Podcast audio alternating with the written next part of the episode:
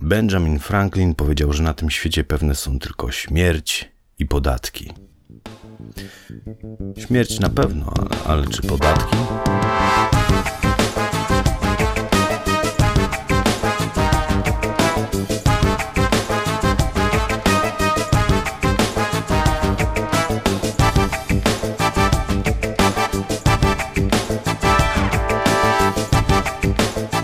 Czy, jest, czy nie jest tak przypadkiem, że one są pewne dlatego, że tak właśnie sobie wmawiamy, że cały czas to powtarzamy? Najbardziej kontrowersyjnym ze wszystkich podatków jest podatek dochodowy. Stanowi on bowiem karę dla tych, którzy zarabiają pieniądze zamiast pójść po zasiłek. Co więcej, im wyższe są czyjeś zarobki, tym więcej oddaje się państwu, by państwo mogło rozdać bezrobotnym.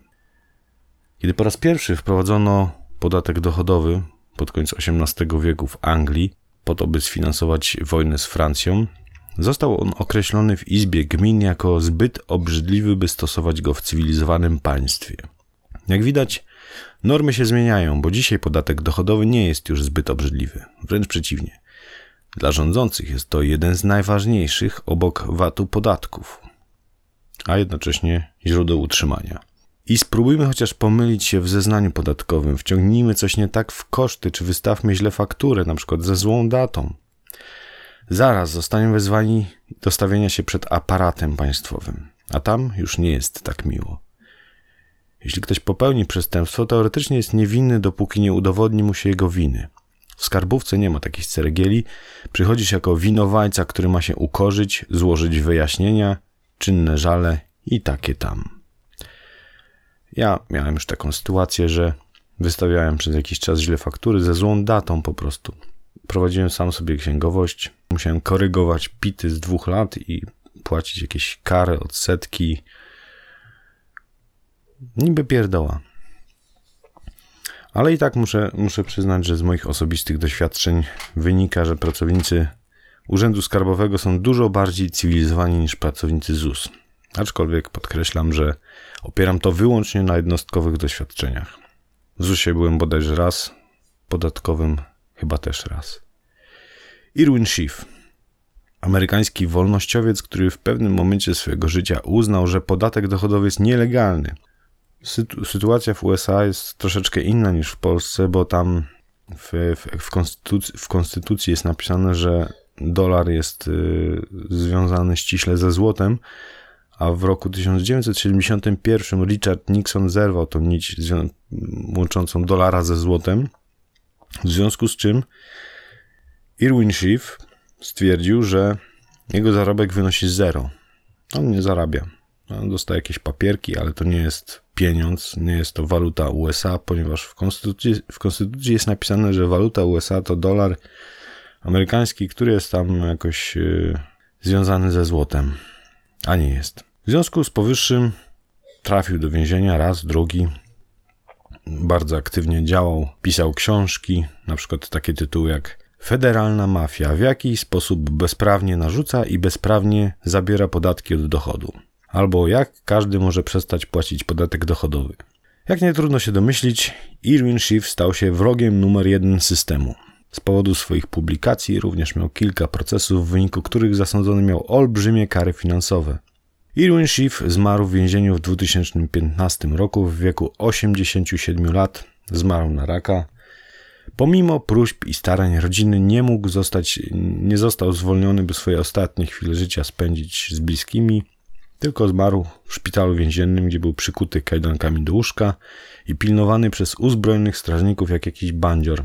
Co pokazuje, jak niebezpiecznym człowiekiem jest ten, który ośmieli się podważyć prawo rządu do zbierania podatków. Do dziś Irwin Schiff jest ikoną ruchów wolnościowych i libertariańskich i uważany jest za więźnia politycznego. I teraz kwestia druga. Czy wszystko właściwie z tymi podatkami jest ok, zwłaszcza z podatkiem dochodowym? No tak, państwo to jest taki rodzaj umowy społecznej, czyli umawiamy się na jakąś formę organizacji, która wygląda tak, jak wygląda, bo mamy teoretycznie demokrację, tak?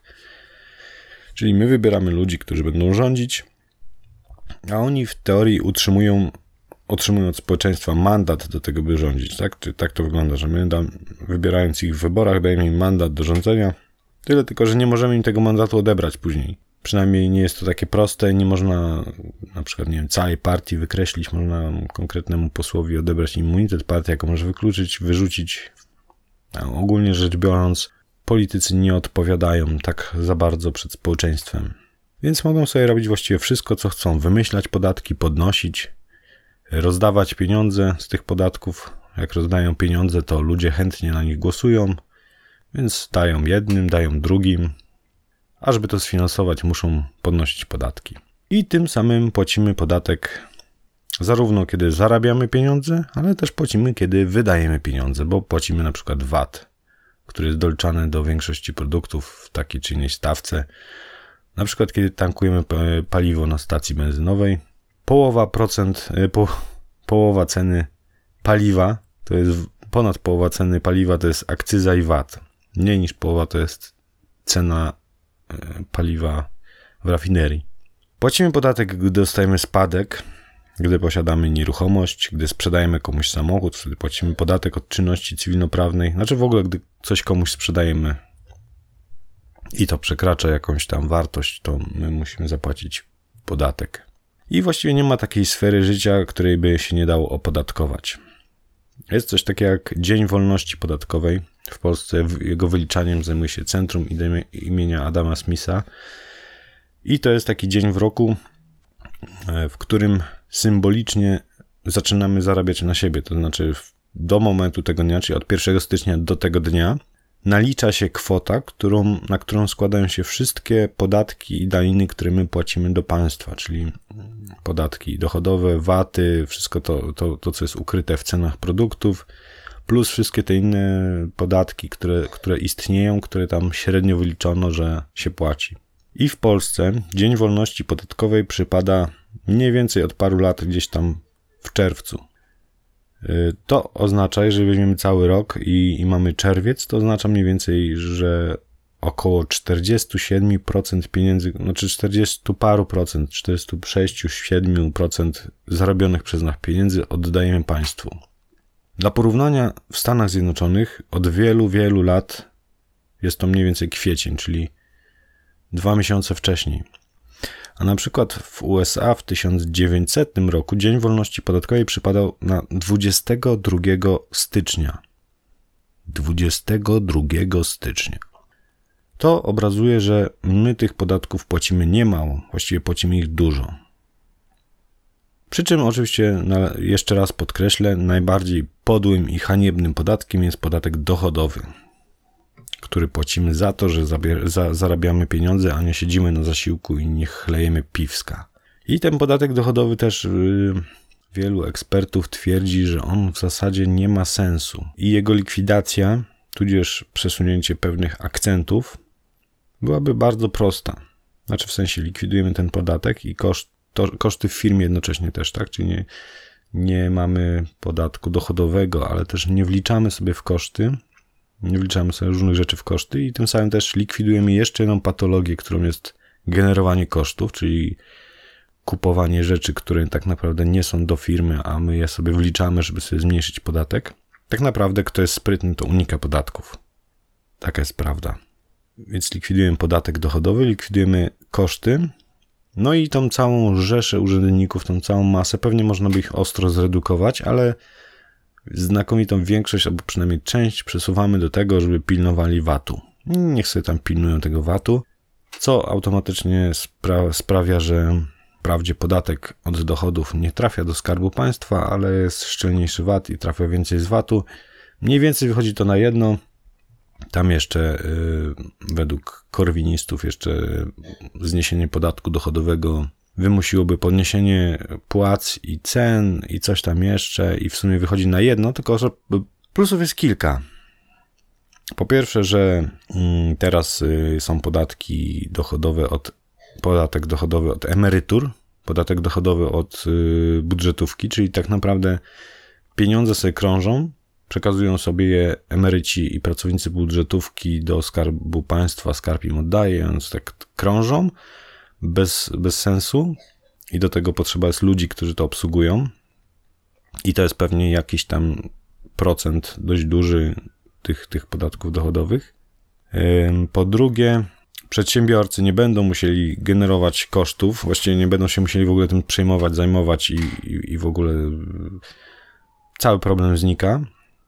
Właściwie przestaje ich obchodzić, bo płacą tylko VAT y, albo, albo oni sami, albo płacą VAT w produktach, które oni kupują.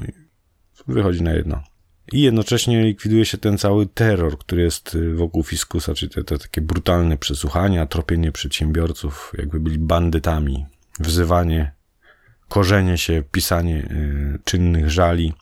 To wszystko znika i w sumie jest pięknie. Nie ma tego podatku dochodowego.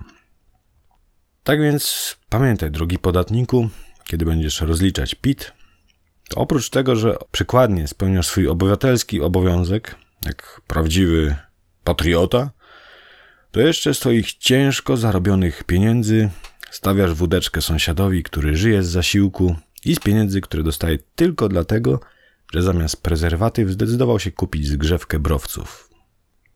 Wesołych świąt.